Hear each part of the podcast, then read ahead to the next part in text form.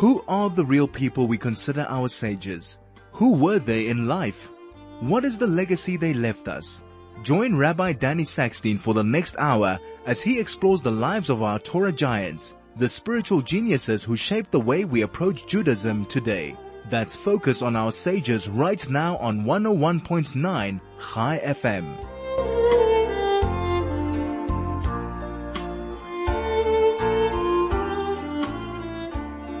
Good afternoon to Chai FM and to Soul to Soul. And in our show, we look at uh, deep and beautiful insights about Judaism, about the sages of Ju- Judaism, about Jewish history. And today is the 29th of Sivan. 29th of Sivan, it's um, Erev Rosh Chodesh Tammuz. And because tonight and tomorrow is the 30th of Sivan, and then the 1st of Tammuz is on Thursday night, Friday. And today is actually a very significant day. It's, it's quite interesting because I plan to share with you a very interesting idea about the Meraglim, the spies, which was the Parsha we read last week. And today actually is the day that they were sent out into to spy the land. The 29th of Sivan is the day when Moshe Rabbeinu, when Moses sent the 12 people, um, one a representative from each of the Shvatim, from each of the tribes, to scout out the land of Israel. And they were supposed to find a strategy for entering into the land and uh, defeating the Knaanim, the Canaanites, who are an ancient nation. There are no vestiges of Canaanites anymore in the world. Um, and settling the three million Jews into the land of Israel, the land that was promised to the Jewish people, to our patriarch Abraham, Abraham Avinu, and it was the eternal promise to the Jewish people. Um, and they now finally the big moment, the major feature in the history of the Jewish people entering the land was upon the Jewish people. And so the people, it was the year 2448, which was the year 1312, the Jewish year 2448, the year 1312 before the Common Era. And the spies entered into the land and God showed them um, what an incredible land it was. He showed them that the grapes there were clusters of grapes. The, the Torah says it took um, eight people to uh, to carry uh, the the cluster of grapes, and um, he he God showed them that the cities were well fortified, but that was really a sign of weakness. The more fortified something is, the more frightened and weak the people are. And the less fortified it is, the the more daunting and powerful the person is because they're not frightened. Um, but after 40 days, the spies came up, came back, and they had a very negative report um, to share with the Jewish people, and they despaired and they whipped the people up into a frenzy, and the people didn't have strength and resilience to say that can't be right. God told us we must go, and therefore it will be fine. The people uh, were despondent and were they fell into that panic and into that frenzy and um, as a result, the people cried and despaired. And Hashem said, "You're despairing for no reason." So 40 days later, which was Tisha B'av, which is 40 days from now, and so the people therefore, um, God said that this will now be a day of truth crying for the Jewish people. And we see many, many calamities have happened to the Jewish people on Tisha B'av um, as a result of that first weakness that was um, introduced into our DNA on the, when the spies came back with their negative report. But there's some beautiful messages to learn from that whole incident, which we will talk about when we return in a moment.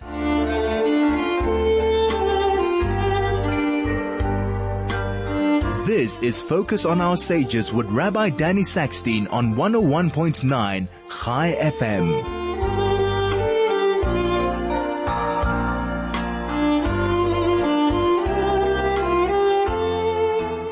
Discussed the date today is the 29th of Sivan. Today is the day that the 12 spies went into the land and um, searched out the land and came back with the negative report, which was a great calamity for the Jewish people because as a result of that, God decreed that all those that cried, all those that were 20 and over that cried and listened to and, and despaired together with the spies would not enter the land. And that's why the Jewish people had to wander in the desert for 40 years and would only their children would enter the land, save two. There were two exceptions to this rule and those were two of the spies, Kalev and Yehoshua.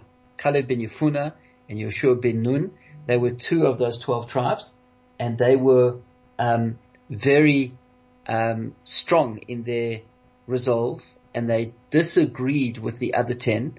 10 of them came back with a negative report and despairing and Yehoshua and Caleb were um, adamant in their trust of Hashem and they told the people it can't be, it's not going to be bad, it's going to be good, it's a wonderful land.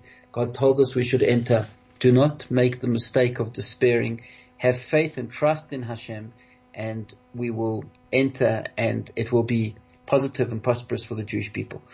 Um, and as a result of their loyalty, Caleb and Yehoshua, so they were granted and able to enter into the land, were, were granted permission by Hashem to enter into the land. Um, and that's a, a, very significant and important um, uh, point that we have to realize. The reason why did those two, why did Yeshua and Caleb um, merit to do that? Well, it's, it's fascinating. The at the uh, towards the end of the parsha, the Torah tells us that Hashem calls Yeshua Eved Hashem. When, when Hashem says the people are going to have this terrible decree, and that Yeshua and Caleb will be the ones that go in. So, so Hashem says that Caleb is his Eved, is the Eved of Hashem, is the servant of Hashem, which is a beautiful compliment that God gives to Caleb and says Caleb will enter together with the people in the land. But the big question is, we know that two of them would enter, um, both Caleb and Yeshua, and also the pasuk says that you know he he would uh, still remain, and 40 years later Caleb would go into the land. So here was a great promise that Hashem made to Caleb that he, he was 40 years old at the time. Now Hashem said another, you, you will live another 40 years to 80 years old and go into the land. And we don't see that it's unprecedented anywhere else in the Torah that Hashem promises somebody, um, another 40 years. We see David HaMelech, King David, he asked God, how many more years will I live? We said in Tehillim Yutes, and Hashem doesn't tell him. Hashem doesn't give a human being the ability and the right to know how many more years that person will be gifted life in this world. But Caleb was the, the only exception to that rule was Caleb ben Yefune. And Hashem told him you'd live another 40 years to go into the land, um, to the ripe old age of 80 years old and beyond and beyond, at least to 80. So the, the question over there is the, the verse God, Moses is complimenting Caleb, as Hashem said. Um, in other words, he's quoting the words of Hashem. And the question is, what about Yehoshua? Yehoshua was also um, stood firm and defended Hashem and said that we should have faith and trust and um, opposed the, the negative report of the other ten spies. So why is it that he's not mentioned in these verses of praise? Um, it's a beautiful question. It's actually a question of the Ohr HaChaim Hakadosh. The Ohr HaChaim says an incredible thing. Ohr HaChaim says that the reason why Yeshua succeeded in not coming back with a negative report and not despairing like the other tribe, other, other spies, is because Yeshua was davened for, davened for by Moshe. Moshe Rabbeinu davened that Yeshua should have strength and Yeshua should have the ability to, um, to see what's right and what's clear and go into the land and, and, and not be, um, influenced by uh, things that were incorrect. So because Moshe davened for Yeshua, because Moshe, Moshe prayed for Yeshua, so Yeshua was um, given what we call siyata deshmaya. He has given divine assistance, and Hashem enabled him and helped him to see clearly and helped him not to fall for the despairing report, the, the despairing point of view and perspective of his fellow uh, spies. So the, the Ohr says amazing. He, he, Yeshua was assisted by the Siyata Deshmaya, by the, by the help because Moshe davened for him. But Caleb, nobody davened for Caleb. And Caleb was able to see it on his own. Caleb was a self-made man. And because through his own resilience and through his own commitment and connection to Hashem, he was able to go against the flow. So he's called Caleb Eved Hashem. He's called an Eved, which is a servant of God, which is a great compliment, the greatest compliment that any of us could receive. Why? Because he was able to go against the flow. He was able to resist the pressures and the norms and the um, the uh, general political correctness of the time and stay strong and loyal to his values and to the principles which he lived his life by and he believed in. And he knew that if Hashem told the people that, that they should go into the land, it would be good and the people should go into the land. And as a result of that amazing moral courage that um, had, and he was able to swim against the tide and resist all the others, not only the ten spies, but all of Klal Yisrael were despairing and were whipped up into this frenzy and this panic. And Caleb remained strong and he remained loyal to his principles and he stood by Hashem. And as a result, we see why he was rewarded. So also Yeshua did, but we say Yeshua did so because he was given siyata deshmaya, divine assistance, by the fact that Moshe davened for him. Caleb didn't have that extra help and assistance and he was able to do it on his own through his own commitment and through his own integrity and through his own loyalty to Hashem.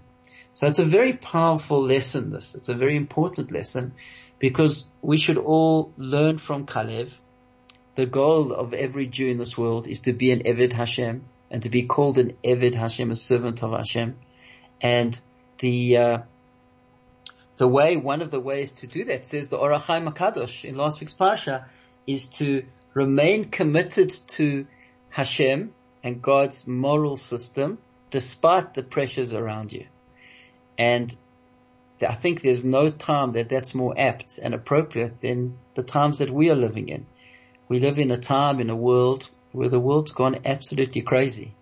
And that which used to be called radical and used to be called um, uh, crazy ideas has actually become the norm. You know, we talk about the new normal with regards to COVID and how it's changed the world and changed uh, social behavior. There's also a new normal with regards to what's regarded as right and wrong, with regards to values and morals in the world. And the world has, has really, you know, all of the great um, moral structures of society have been torn down, and uh, the the general fabric of society has changed completely.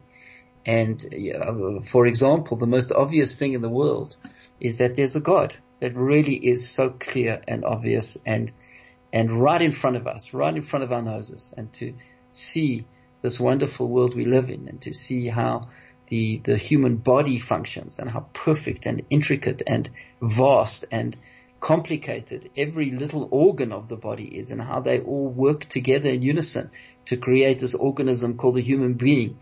And the, that's just the physical aspect of the human being. The emotional and spiritual side is so magnificent and so complex and so exquisite.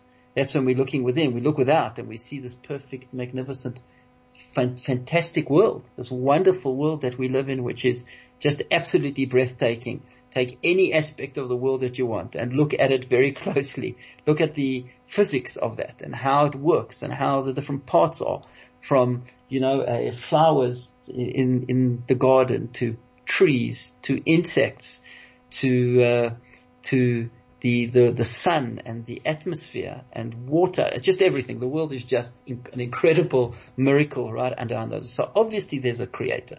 It's just so clear and obvious. But the more, the moral norms of society tell us no, there's not a creator and everything's accident and everything's coincident and you're free to choose to do as you wish. Uh, nobody could force any ideas or principles upon you.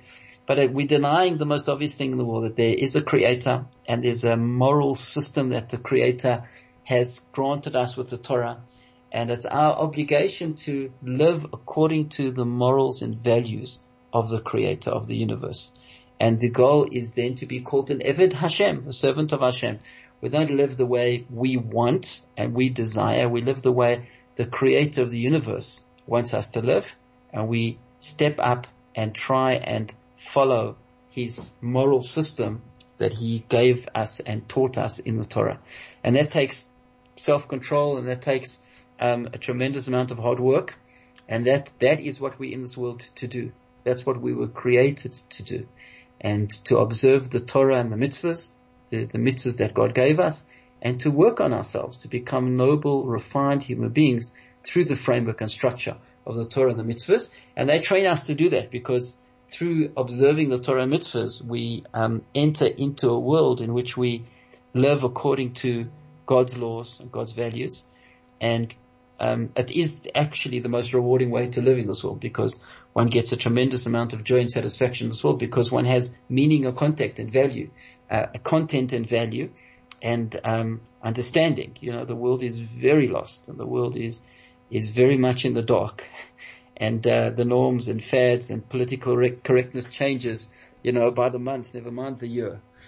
But we so we live in a world where it's really gone nuts and crazy, and the um, just the basic understandings of, of human values and of of one's gender and of the importance of marriage and a, a, a, the importance of a, a, home, of building a home, of bringing children up in a healthy home with a mother and a father. These basic values that um, 30, 40 years ago were unquestioned are now being destroyed.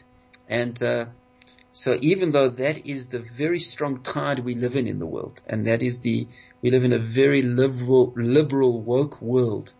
Um, we need to be strong and we need to stand up to, for what's right and we need to understand that there's a creator and there's a God and it's our obligation in this world to serve that God and to fulfill his mitzvahs and to see him, to find him, to see him, to acknowledge his presence and to be grateful to him for the incredible blessings that he showers upon us. That's the, the main goal of a Jew in this world is to praise Hashem and to thank Hashem and to bring Hashem into one's mindset and into one's world and to see Hashem everywhere. And it's, you know, the, the entire system of Torah mitzvahs is designed to enable us to do that work.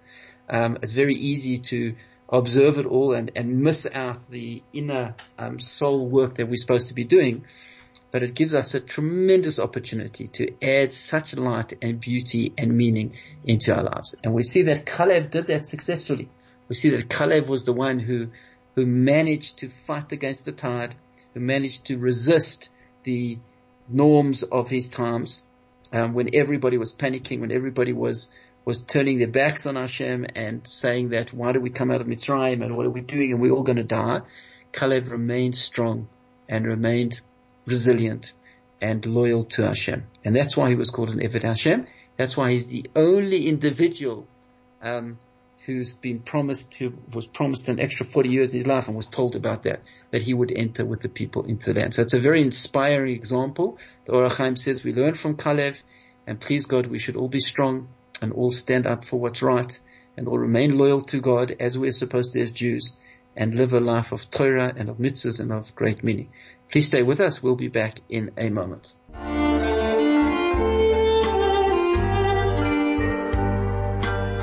This is Focus on Our Sages with Rabbi Danny Sackstein on 101.9 Chai FM.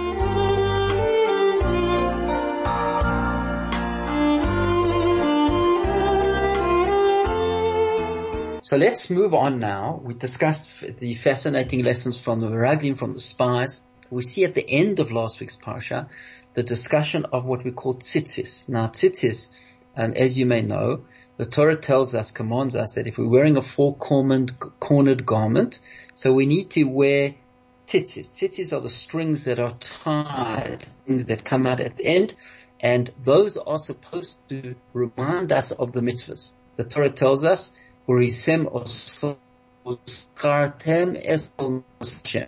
That you should sit and remember all the mitzvahs of Hashem.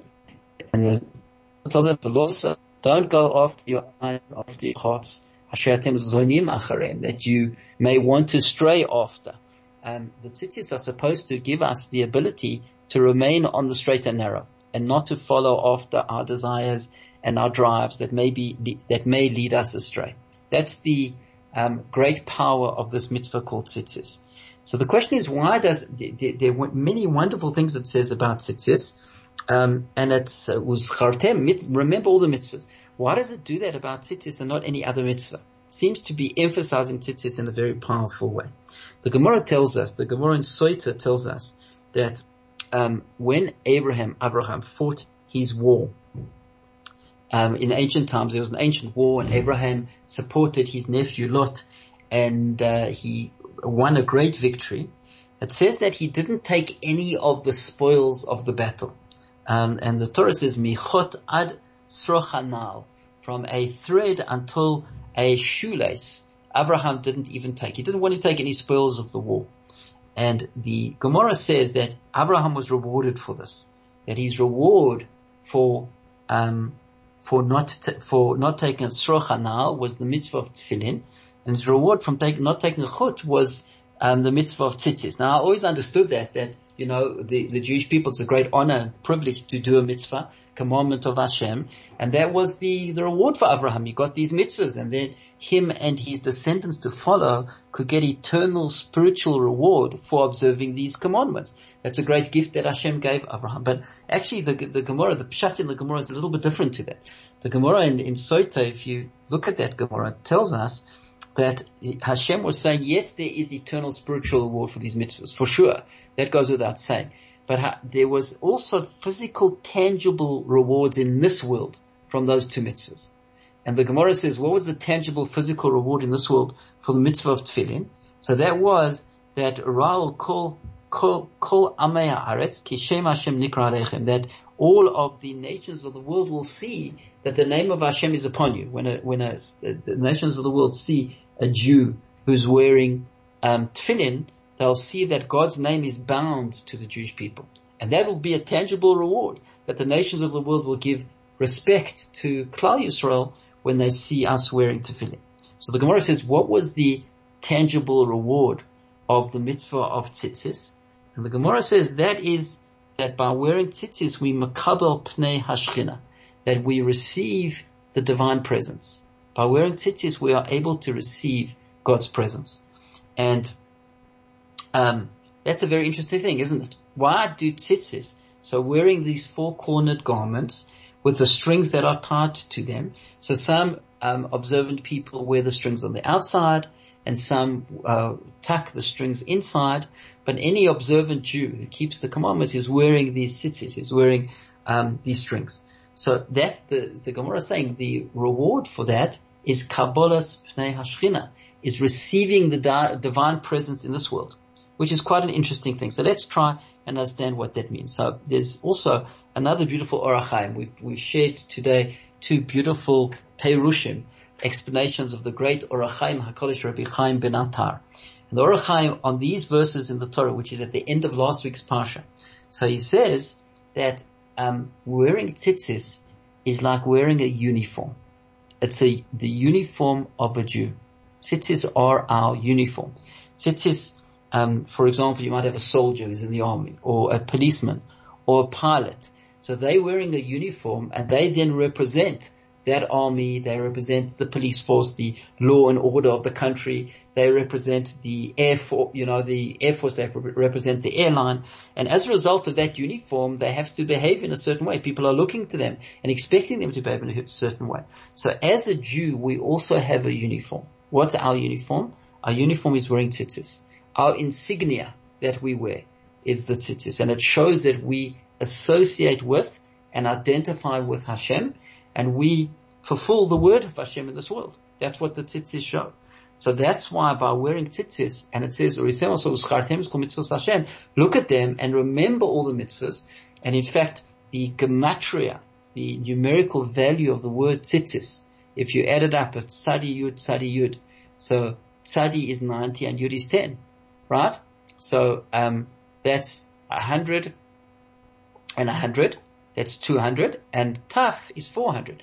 So the gematria is 600 of tzitzis, and um, you've got five on each of the strings. You've got five knots and eight strings. So 600 plus 5 plus 8 is 613, 613. So you look at the tzitzis and you remember all 630 mitzvahs. That's what's supposed to remind us.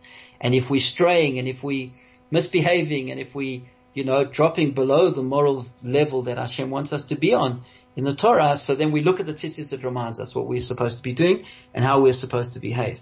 The Ohr HaChaim also says a beautiful thing. He says that the four corners of the tzitzis, why they, why do we wear tzitzis on four corners? Because it is coming to hint to us, to tell us that God controls the four corners of the world.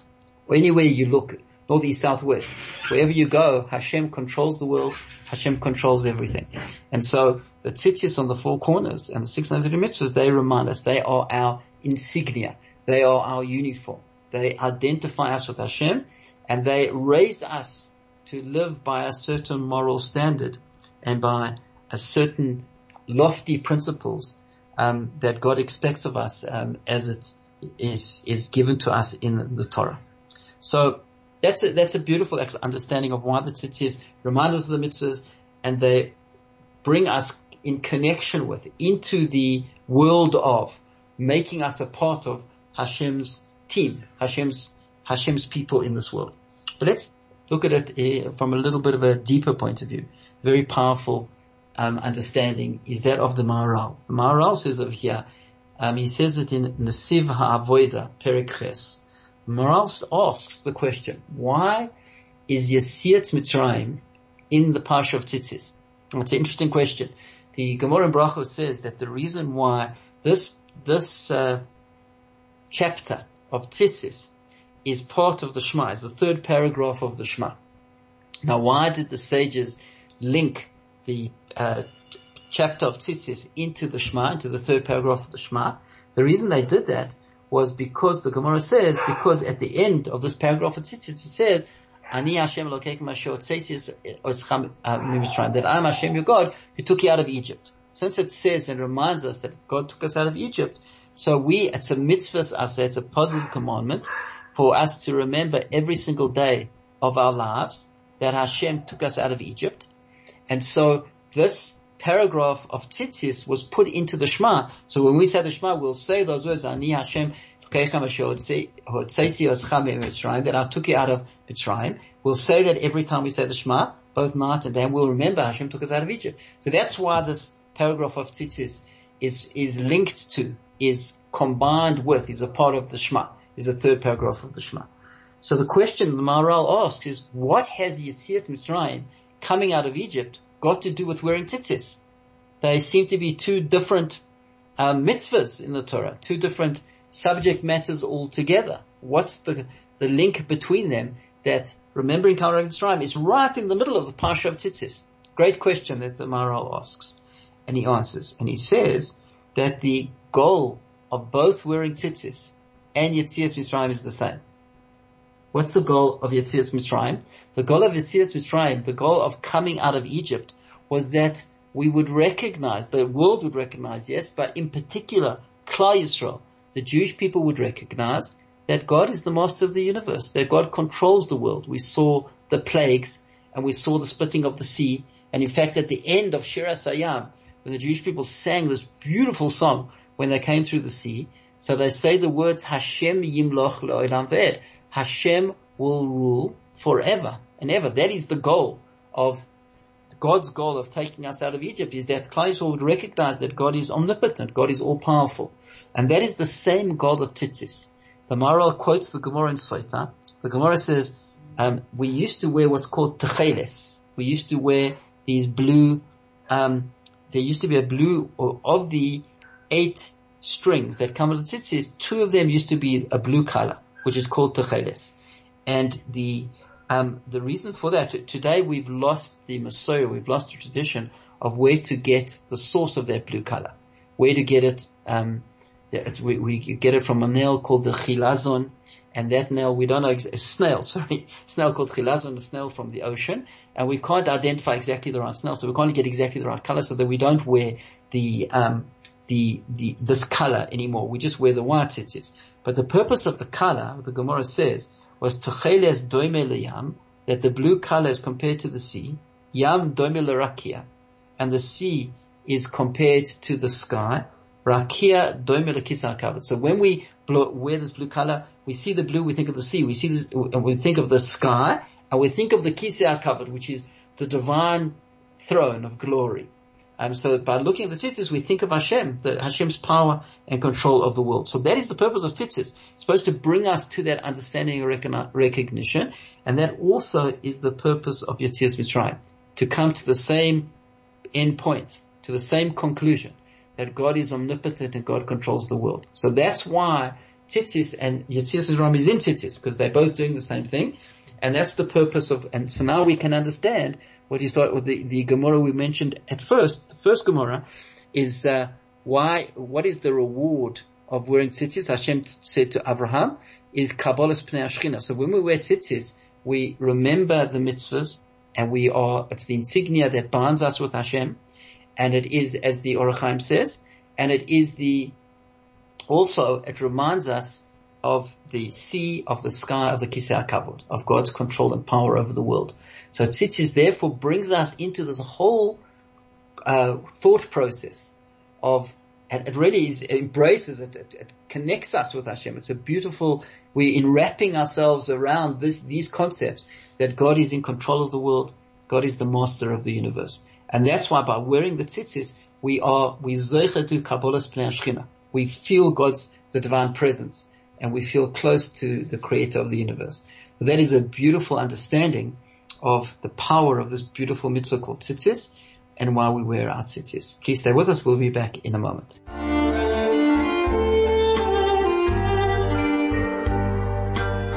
This is Focus on Our Sages with Rabbi Danny Sackstein on 101.9 Chai FM.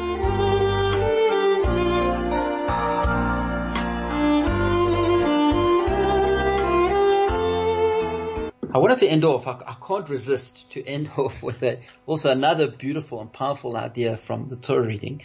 Um, we in Sefer Bamidbar and there's just so many incredible lessons, life lessons for us that are so valuable. Um, and the, this week's Parsha was called, is called Parshas Korach. And Parshas Korach deals with a very, very, um, powerful episode, one of the most powerful episodes in the entire Torah we see an individual by the name of Korach decides to take on Moshe and Aaron. Korach is somebody who, um, who was a great man himself and a man who was respected in the community and he had a, a, inner motivation. Our sages tell us, it's part of our tradition, that the inner motivation of Korach is that he, he was, he felt he was overlooked for a particular position of power that was given to um, somebody else, another member of the family, and not to him. And that therefore led him to, and now of course Moses did that um, because Hashem told him to do that. He, he was only doing what Hashem told him. And it led him to stage a rebellion against Moshe and against Aaron. And um, he obviously hid behind very lofty goals and ideals and saying, you know, if we don't need a, if we all holy, so why do we need a leader? and you, Moshe and Aaron are taking all the power for yourselves. Moshe is the leader and Aaron is the Kohen Gadol and the power of the Jewish people needs to be evenly spread amongst all of Klal Yisrael and therefore they opposed the leadership of Moshe and Aaron. And Moshe and Aaron were absolutely devastated and Hashem told them, okay, you know, these guys want to take you on. Let's have a test tomorrow. Tell them each to bring a pan with incense. The incense offering in the times of the temple, in the temple are very, very powerful, have a very great spiritual significance. And um, a zar, somebody who's not supposed to bring an incense offering, um, they it won't be tolerated. Only the Kohen Gadol could bring the incense offering, not anybody else. So only one would be chosen. So so Moshe said to Korach, okay, you want to see who Hashem chooses? Let's have a test tomorrow, as Hashem told him. Everybody brings an incense offering. Uh, only the one who's the true Kohen Gadol, his will be received and everybody else will die. Everybody else, their souls will be sucked out of their bodies. Um, that's what Hashem, that's what Hashem told Moshe to tell Korach. And Korach says, you know what? Let's do it, my friend. I'm up for it. Let's see. Let's go for it. And so, um, we see that Korach together with his supporters, they, they, uh, they're happy to face up to the challenge and to go through this test. And it's absolutely insane. It's just crazy that they would do such a thing. Because, you know, who's going to take on Moshe and Aaron? Moshe was the humblest of all people. Moshe was the one who spoke Hashem Peh el Peh at Har Sinai. Moshe is the one who brought the people out of Mitzrayim. And Moshe is just, you know, he was the most noble human being that ever walked the face of the earth, the holiest person who ever, who has ever lived in the world. So why Korach would take him on, it just doesn't make any sense. And not only take him on, but it would be, the stakes would be so high that he putting his life in danger. In other words, whoever Hashem, Hashem chooses will be the one, and all the others will die. That's what Moshe told him. He told him the, the rules up front. And Korach goes for it. And there's a lot of discussion in the sages about these things and about, you know, about what went on and why Korach and his followers decided to do such an insane thing. And we see the result was catastrophic for them. The result was the, the, their souls were sucked out of their bodies and the earth opened up and them and all of their property and all of their families were, uh, were, uh, fell into the ground, were, you know, sucked into the earth and, uh, disappeared into the, into the earth. The earth opened up and swallowed them. Unbelievable. So the, just I would, sh- I want to share, I just can't resist with, to share with you this incredible concept of Rav Yerucham. The great um, Mir Mashgiach, Rav Yerucham Levovitz says, he says we see the power of midas, the power of our character traits. That when we don't control our character traits and when we don't have them under wraps, so they lead us astray. And we see that even a motivation, um, Korach was upset and he felt that he was sidelined for whatever reason.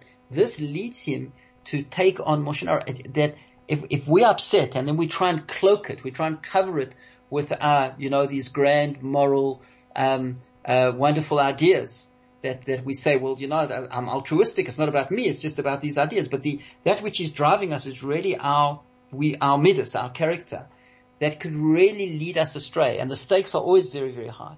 And unless we're working on ourselves and thinking about what life's about and analyzing what our true motivation is and rising above our lower drives and instincts, we're going to, our midas is going to lead us on a path of destruction. And we see that so clearly and so powerfully with Korach and with his followers. And it's something we all need to be careful of and aware of. And please God succeed in controlling our midas our character traits and not letting our character traits control us. Thank you so much for listening and have a wonderful day.